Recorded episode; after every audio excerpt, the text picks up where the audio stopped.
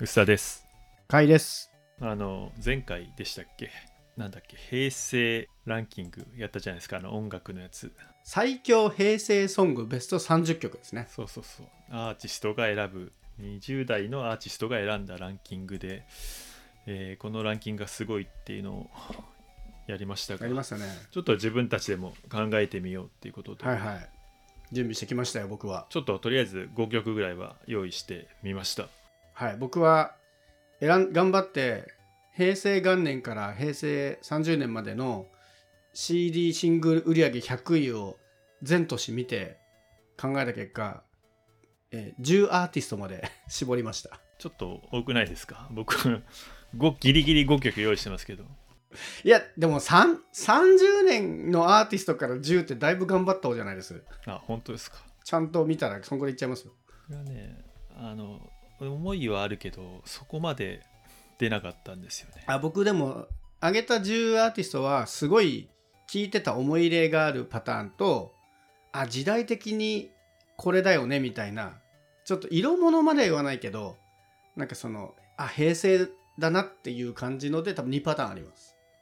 あー僕もね平成だなっていうのが中心でまあ自分が好きで平成だなっていうのと、あとあのそこまで好きじゃなかったけどこの間のランキングなんだっけ結構全然売れてない曲が入っているとかこれが入ってないとかあったじゃないですかまああれ、ね、 タイトルの付け方が、ね、あの最強平成ソングって言ってるけどタイトルがおかしいだけですもんねうん、なんでこれ平成に入ってほしってほしいなっていうのもあったんであなるほどなるほどいいいいですねいいいい視点ですねちょっとそうそういう感じであ真面目な選んでみた真面目なランキングしてんだな僕そういう意味では結構偏ってるかもまあでも多分お互いが曲言い出すとああこれもっていうのが出てきそうな気はしますけどね、うん、まあいいやじゃあ先行どっちからいきます先行どうします多い甲斐さんからいきますかはい僕先行1曲目いきなり変化球っすよなんですか、じゃあ1曲目発表します、えーはいトンネルズ情けねえ平成そうなんすよ面白いでしょ意外に平成なの意外に平成なの昭和っぽいよね へえっとね、年で言うと1991年だから、平成3年ぐらいかないや、これ意外に面白いなと思ったのは、確かに、ちょっと昭和のイメージあるじゃないですか。えうんすごい昭和感あそうるなんだけど、トンネルズの黄金期ってバリバリ平成なんですよね。ああそうかもしれないですね調べたら、ネルトン・ベニクジラ団という、もう今だったらね、もう放送できないような デート番組があるんですけど、それが初めて放映されたのが87年10月とかだから、昭和だねそこはギリ昭和なんですけどあれが流行りだしたのが昭和のギリギリ終わりぐらいはいで、えートンネルズの皆さんのおかげですが始まったのが88年だからでその翌年から昭和が終わって平成なんですよねうんでその後なんか生だらとかハンマープライスが出てきてやっぱりこう昭和のイメージがあるんだけど実は平成の最初を彩ったのはトンネルズだったなっていうのとはいあとこの頃ってお笑い芸人が歌を歌うみたいなうん今もちろんあるんだけど今もうちょっと音楽アーティストっぽい感じじゃないですかうんあのお笑い芸人そのまま歌を歌いますよみたいなののはいはい、割と先駆けといったらもっと先にいるんだろうけどうん、ちょっとその最初にそういう話題を作った人たちみたいな思い出もあり、なるほどはいはい、で歌も意外といいっていうね っていうのでなるほどちょっと平成っぽさの代表としてまず選んでみましたあーはいなるほど確かに中学校ぐらいのなんか大ヒット曲みたいなイメージがあるかな自分的にじゃあ僕も1曲目いきましょうかこれね僕一言言いたかったやつですねおドキドキする面白いなちょっとワクワクするな あのちょっと知ってるかなミスター・チル ドレンのスサインです、あ意外そっちうんサインはだって結構有名になってからの曲ですよねそう2005年ですだってオレンジデイズでしょドラマ「オレンジデイズ」主題あ歌あですよそうねそうかも、うん、そんな感じですかだから平成もう中頃、うんうんうんうんですか割と最 近最近って言っても17年前だけどで僕ミスチルそんなに好きじゃないっていうかどっちかっていうと苦手なんですよ、うね んそんなイメージでした僕も、うんびっくりしたいきなりいきなりミスチルはあなんか暑苦しくて説教がましいところがでも曲はいいし歌もいいしカラオケでみんなが歌うのもすげえよくわかるからちょっとすいいすごいなと思いつつも自分では好きじゃないなとは思っていたんですねでもそういうなんか平成ずーっと活躍してたアーティストじゃないですかそうですねそうそうそれでこの間のランキングあの30ベスト30に見事に入ってなくていなかったですね でこのサインが41位だっけな あそうかそうかあなた見つけたんですよね、うん31以下そのうラそンキうンそう、グねうん、入ってるんですよでこれねちょっとあの Spotify とかでプレイリストになってて実際に聴けるんですけどこれをね2回ぐらい通して聞いたんですもようすごい本気だそしたらちょっとほっとしたというかあ平成ってなったんですよなるほどねそうやっぱり平成にミスチルかけられると困るなっていうのとちょっと苦々しく思ってたけどでもあれがないとちょっとなんか自分もいなかったことになるような気がしててなるほどねわかりますかわねかりますわかりますなんよかミスうんちょっと遠目に見てたミスチルだけどやっぱり抜けてると寂しいな寂しいというかそれはないんじゃないかって思ってでミスチルもちょこちょこ聞いたんですねあの古い曲からなんだろう「トゥモローネバー」なんだろはいうはいはいはいトゥモローあネるじゃバないノでーすズローズとか、イノセントワールドとか、なんかシーソーゲームとか、なんか代表曲いろいろあると思うんですけど、このね、47位に選ばれてたサインが今聴いて、一番今しっくりくる曲、なるほど結構令和にきあの、もちろんどれも名曲だからいいんですけど、これはちゃんとハマるなと思って、まあ確かにちょっと「イノセントワールド」がいい曲なんだけどやっぱ昔っぽさはありますよねあの頃のそうです音ね楽感はあるから、確かに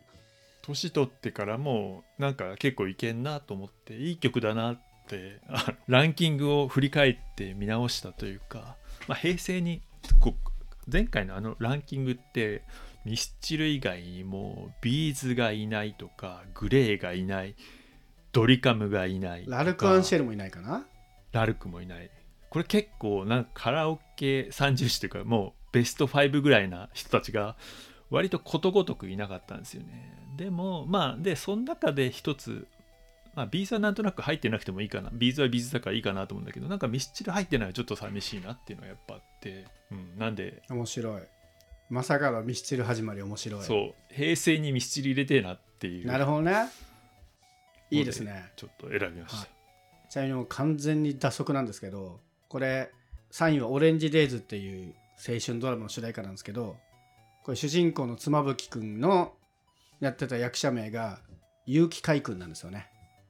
ああ聞いたことあるねそれなんかそういうペンネームの人もいたな そんだけそれでちょっとね思い入れがあるんですけどよしじゃあ1点目終わりじゃあ2回戦はいこれもね僕結構大好きなんだけどその平成を彩るってみれば入れた方がいいかなと思ってる系の曲なんですけどうんケミストリーで Pieces of a Dream ああえそれってデビュー曲じゃなくてデビュー曲ですそんな曲だったっけそうですよ これはまあ僕が男性ボーカル好きっていうのはあるんですけど、まあ、あの頃ちょっと一時期流行ったオーディションブームやっぱアサヤンからいろんな人出たじゃないですか、はいはいはいはい結局モームスも出てきたわけだしっていうとこから考えた時にこう平成っぽさでまた今ちょっと別の形でオーディションも流行ってるんだけどはいあのアサヤン的なオーディションブームってやっぱ平成の思い出だなと思っていてはいその中でもまあ代表格3組挙げられたケミストリーモーニング娘。あと誰ぐらいの感じじゃないですかねっていう意味であーはなるいほど、ね、ちょっと上げてみましたまあいたいたモーニング娘。ケミストリー鈴木亜美かなあ、あーなるほどこの朝やんだっけ3組じゃないですかねトップ挙げるとするとあの半端な夢がどうこうみたいなそうそう半端なな夢がのやつですよはいそうわかりましこれね ちょっと平成の人が今ウィキペディアで朝やんを見るとちょっと懐かしくて面白いですよ、うん、鈴木幸子とかいたなと思ってた誰それウインクのまあいいやウインクの人あーあもうダメあれですよタイトルが「再起にかける芸能人オーディション」ですああそういうのやってたんだやってたやってたでもごめんなさいもう記憶にすらないななんかあった気もするけど2曲目はい私、 2曲目これね多分今回選ぶ中では一番マイナーなやつおですどれねだろうな多分知らないですねあのアンディ・モリで1984-1984なのかな知ってます知らないですね全然知らないと思うんですけど僕もそんなに知らないそんなにっていうか多分2010年ぐらいの曲かなうーん震災前の曲でまあその時はそ2010年あ2010年ですねでまあその時はまあまあいい曲だあなんかいい曲だなと思ってたんでまあその後全然聴かなくなってまあそんなに知らないんでまあでもいい曲を作る人なんだなと思ってあの聞いてたんですけどもこれ結構冒頭の歌詞が良くて語源が終わるのを待っていたっていう出だしなんですよ語源5弦5時間目ね5時間目でああなるほどね語源が終わるその2010年ぐらいに僕が聞いてああ語源が終わるあの感じね懐かしいなとかちょっと切ない感じがあるんだな出ててああこういうテーマうまいじゃんって思ってたんですよ、うんでまあすもうそれで全然忘れててあのそんなにファンでもないというかあんまり名前ぐらいしか知らなかったんですけどあのストリーミング多分 Spotify が2016年とか17年に日本に来た時に来て来てから多分こういうストリーミングちゃんとすごい聞くようになったと思うんですけどその時にああの曲だな流れてきたからまた聞いたんですねそしたらその冒頭の語源が終わるのを待っていたはいでその2010年にはすごいあああの感じってなったんだけど2016年か7年になってると僕の中の語源が消えてたんですよ。そうですわよかりねますうんわかりますあの そうだから人の名前を忘れてしまうとか顔を忘れてしまうとか誰とあれ言ったんだっけなとか忘れるのってあると思うんだけどなんか思い出というかその質感みたいなものを自分がごそっと忘れてるのに気づいてなんかそういうのでああ語源の感じってどんなんだったっけってし7年ぐらい経つと忘れてたのに気づいて自分のこのあこういうふうにいろんなことを忘れていくんだなと思ってびっくりしたのをこの曲を聴くと思い出すでそれを聴いてからあのちょうどストリーミングで聴けるようになったから結構だからこの2007年8年平成の後半の方にちょこちょこ聴いたんですよなんかそうでこういう話をいつかポッドキャストでしようかなというネタ帳にしてたんですけど そんなネタ帳あったんだ知らなかったあのどう考えてもこんなマニアマイナーなネタ使わないなと思ってこの機会にちょっとああよかった供養できたあちょうど、うん、だからね本当はね僕の中でベスト9位ぐらい かなと思うんだけどあでもいい曲ですこれなるほどねあちょっとこれはプレイリストで聞くの楽しみだないい曲なんでまあ聴いてほしいんだけどそう皆さんにねあの特に若い人は語源の感じを楽しんでほしいしあの年寄りは語源を覚えてるか、語源ぜってひなんだっこうねそうそうぜひこう体感してほしいなと思面白いすげえ聞きたうい今これそういうお話でした。はいじゃあ僕の番ですねこれちょっといろいろ入り組んでねややこしいんですけど平成を彩るという意味でこれも欠けてるなと思うアーティストの一つがスピードなんですけどでもスピードの中で僕はあの島袋ひろ子がものすごい好きでして僕人生でその人のシングルアルバム全部買ったの僕ね人生島袋ひろ子だけなんですよね正確に言うと後から買い集めてあるけどそのリアルタイムに全部リアルタイ買ムでったっていうのが島袋ひろ子だけなんですけど島袋ひろ子ってものすごい声が高いんですよねうんで結構声が高い人って声が高い歌ばっかり歌うはいもっと低い歌を声が高い人が歌う低めの歌とかを僕は聞きたいなと思う派なんですけどそういう意味でもうだいぶもうみんなね島袋ひろがまあ聞かなくなってしまったであろう2006年に出した「あのいつか二人で」っていう曲はですねあこういう曲を最初から歌ってほしかったなっていう僕のヒロが大好きな僕の中でシングルカットした曲で一番ぶっちぎり大好きなでもこれは多分みんな知らないと思います全然わかんないしいつか一人でで検索しても出てこないですちなみにですね、映画バックダンサーズの主題歌ですね。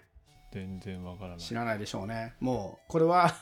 え最後いつまでか一人でですいかつか二人で。二人でごめんなさい、は もい、ういつか二人で。もうね、最後の最後までヒロ追っかけてないと、こんなのは多分聞いてないかもしれないけど、へえすごいだけじゃないし。ちちょっとプレイリストを作って入れておいてください。はい。これちなみにこれも余談なんですけど、これバックダンサーズって映画自体は、まあその名の通りバックダンスをする、後ろで踊る女の子たちの映画なんですけど、で、その中に、えーヒロもいて、であとはいソニンとかいて、平山愛がいてなんですけど、その中に一う人んサエコがいまして、カタカナサエコ。ほう。はいはい。で、サエコ自体は別に作品中は素晴らしいんですけど、タはい。イアップで「ラブラブアイシャル」に出たのかな当時歌番組に出た時の最古の歌が、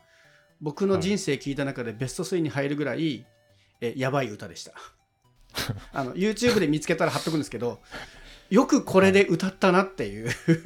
当時もうちょっとあの歌のエフェクトの技術があったらよかったのにっていうすげえ歌だったんでこれはねぜひちょっと YouTube で見つけたら貼っておきたいと思いますはい、なるほど。はい、じゃあうすらさんやばいな。もうネタが切れそうなんだけど。早いなどうしようかな。僕でもね名前言うだけで終わるやつもあります多分後半はここまで語るほどじゃないやつはある、ああ、俺もね、もうね、あと1曲ぐらいしかなくて、 うん、じゃあ5曲にしますもともと俺5曲のつもりだ じゃあ5曲でいきま しょうかいや、別にいいよ。でも、あの、どんどん言っていた、あの、ランキングではないので、そうですねランキングではないですねまあ、ランキング絡みで言うと、次、あれ、あれ入ってなかったかな。レミオレ、ロー、レミオ、ローメンって、粉雪入ってなかったよね。粉雪なかったですね確かにあーなかったよね粉それね雪は確かに欲しい感じはあるなそう欲しいよなって思ってでもうさなんかなんだろうなもうカラオケのイメージしかないんだけど 平成を彩る僕の中ではまあさっき言ったミスチルとかもそうだけどから平成カラオケ粉雪ぐらいのイメージがあるのでこれ入ってないのもちょっと入れたいよなっていうのと確かに多粉分雪そうは意外にないですね欲い、しいよねっていうと、うんうんなんかねビーズもドリカムもランキングになくても俺はいいって思うんだけど 小前行き入っててほしいなって思うんですよなるほなどんねでだろうと思ってやっぱりその歌ってる人を見てきたからなのかなと思って なるほどそうでこれをスルーされるのはちょっと 俺の平成にちょっと入れといてほしいなっていう感じがある曲が「粉雪」かなって他もねいい曲いっぱいあるけどなんかでもこれが圧倒的かなって気がしますねなるほどレレミオロメン 読めないけど読めないじゃん言えないけどじゃあ僕もこれ多分入ってないと思うんですけど入ってなかったな、うん平成代表すると言ったらこの人じゃないと思ったのが、えー松浦綾イエーイめっちゃホリデあー平成だねーもう圧倒的アイドルしかも朝やんと別の文脈でなんかポンと出てきたイメージがあって当時その、はいはいモーニング娘。とかがこうオーディションで上がっていくみたいなのでブレイクしてみんなオーディションでいろんなアイドルが出てくる中で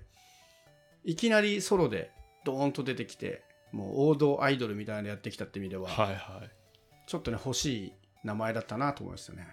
ああそれはわかりますなんとなく僕もちょっと入れようかなと思ったけどおうでもそこまで思い入れがなかったんですよ あーね。僕ね結構アイドル好きだからな松浦綾はちょっと別格だったしちょっとね今度復活しますけど 僕もでもそんなにこうアイドルす興味がない方なんだけどそれでもすげえ印象に残ってるんで入れてもいいかなとはちょっと思いましたね。確かにそういうの外して全然外してたかもしれないな。じゃあ次どうしようかな。ちょっとね。ああ、えーじゃあ SMAP の夜空の向こうですね。あこれはでもこうなんだろうな僕は本当大学出るぐらいの時の曲だと思うのでちょっと当時のおじさんともなんかこの曲いいよねであのつながれる感じがあったんで、あなるほどうん、それで、うん、なんかこう2 3 0代自分たちがまだ主人公感はちょっとなんか重ね合わせるってほどでもないんだけどなんかタイムリーだった気がするなっていう話かなこのぐらいからちょっとあやさんスマップがアイドル曲からちょっといい曲歌アうーぞティス感アがーティスト路線そうそうそうになって多分ね青い稲妻あたりからだと思うんですけどでこういい曲歌いますぜみたいなとこの夜空の向こうでドカーンってブレイクしたみたいなうん、思いではありもまちょすっね。とこんなのお気に行きすぎだろうって気がして言いづらかったんだよねちなみに僕それでいくとちょっと面白かったんですけど、ランキングはいうんを最初の年から見ていった時のはい平成元年のえランキング上位に入るジャニーズアーティストは光源氏でしたね、へーそう昭和っぽいけどやっぱり光源氏からスタートしてたんだと思う平成はなるほどへ最後1曲だけ変化球いきますけどーはいこれはこれでもね僕平成だと思うんですよすっげえ平成だと思うんですけど「All the Things She Said 何ですか」タトゥーですあーあーこれいいねそれこれ平成じゃないそれ面白いそれ面白い平成お騒がせ感で言うと。ね、あの、ロシアの二人組が日本でブレイクして来日したと思ったら、確かあれ、ミュージックステーションでしたっけすっぽ、すっぽかして、超怒られてもう番組出禁になるっていうね、すごい、やってしまった、 あの、プロモーションミス。でもあの流行り方とかはちょっとね、一時期本当にとんでもないブレイクしてたのに、本当にもったいないなと終わり方をしてしまっていいあれどうなったんですかいや、うもうその後何もできなかったんじゃないですかどうなんだろう今、ウィキペディア読んでますけど、ミュージックステーションで行方をくらまして、仕方がないからミッシェルガン・エルファントが埋め合わせとして曲やってくれたっていう。ああありましたすそうげえそうなそういう話だった、うん、かかっこいいって話題になった気がするで、その年の年末の東京ドームコンサート、両日とも半数ほど空席だそうですよ。やばい。公開前、S 席、A 席のチケットがネットオークションに数百円で出回っていたって。なるほどね。面白いです、まあちょっともったいなかったですね。あれはさすがにちょっと反発を受けてしまったので、ちゃんとやってたらもうちょっとあの人気が出ていたかもしれないので、ちょっともったいなかったですけど。まあまあ、でもちょっとね、平成お騒がせみたいなところで言うと、ちょっといろんな話題の中で思い出深いやつですね。じゃあねもう一個はあれですキリンジエイリアンズ 締めの、締めのこれ曲来たこれですこれで締めようと思っ思ってたんだけどこれさランキングに文句言ってたのに、 あの、2位のエイリアンズを選ぶんですね。いやこれ本当にすごい曲まあ名曲だとは思うんですよねで多分これ何年だっけな調べたのが出てこないんであれですけどあの出た時も、ま、ほぼ売れずうん。でちょこちょこリバイバルしてあの畑基博が歌ってとかのんの CM でとか結構リバイバルというかねあのヒットしたと思ったんだけどこの間甲斐さんと話して、うんまさかやっのぱりね、知らないっていそううね。知らない、うん、でもそうそうなんでまさに知らないんですよねでもあこれは本当あのランキングがすごく良かった点でその程度しか売れてない曲でもすごく浸透してる曲をちゃんとこうねあのピックアップしてるっていうのはすごいなと思う、まあ言うても48人が選んだ曲ですからね。いやでもその知らないっていうのがめちゃくちゃ重要で ねだから逆に知ってる人ってどれぐらいいるのかなとかこれはだから平見つけられた平成なんですよね多分なるほどまあ。もちろん僕は現役でし現役でというかこう、ね、2000年とか2002年とかだったかと思うんですけどそれぐらいで知ってましたけどこういうふうに見つけられる平成はすごいやっぱりこう印象的で知らな知られてないっていうのも面白いことだなと思ってこれはある意味平成を代表するというかちゃんとこうなんだろう発見された若い世代に発見された平成としてすごく面白いなと思ってまあ、これについて前回喋ろうと思ったら知らないって言われなったんで、あ、そう、そうだ、そうだってなって、そう、絶対知らない、知らないんだよね。多分ね、自分たちの身の回りで知ってる人10人に1人もいないぐらいのアーティストだったと思うんですよね。うん。ね、平成の前回。で、今でも多分10人に1人ぐらいしか知らないけど、多分曲はもうちょっと知ってる人がいるんじゃないかなと思って。なるほなんかど。こういうふうにね曲が発見され20年しかけて発見されるのは面白いなっていう感じですかねなるほど。いやもう、これで終わりにしましょマジ う。で綺麗に、いやもう綺麗に、綺麗に終わった気がする。なんかねやっぱあれですね割と平成を振り返るとカラオケのこうそんなに行ってないけどカラオケのシーンを思い出した感じやがしっます、ぱりねカラオケでしたよねあのすごいこう思い出話になっちゃうけどそそもそものカラオケって最初1曲100円みたいな時代からうん通信カラオケができて歌い放題になってそれでみんながこう歌うようになったじゃないですかなんかその頃と平成はやっぱりなんかリンクしてる気はしますよねそうで俺令和になってから多分カラオケ一回も行ってないんだよねまだ4年しか経ってないですけどねうん そういう意味でもなんか過去だなって思いながらいや確かにまあそう見ればあれですねあのランキング僕繰り返しですけど全部見てたんですけど後半直近5年78年ぐらいは上位年間のトップ10がほぼ嵐か AKB 系なんですよね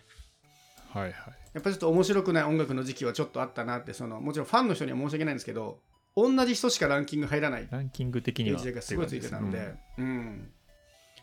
だから全部見た割には結局平成っぽさってやっぱ直近10年は僕の中ではあんまなくてうんうんただここ数年ですよねだからこの間も「プリテンダー」が入っててびっくりしたけど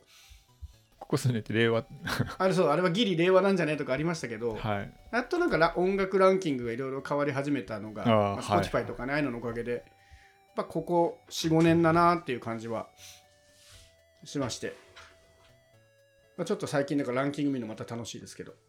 これはせっかくなんでちょっと Spotify でプレイリストを作って、はい作ってリンクしておきましょう流しておきましょうかはい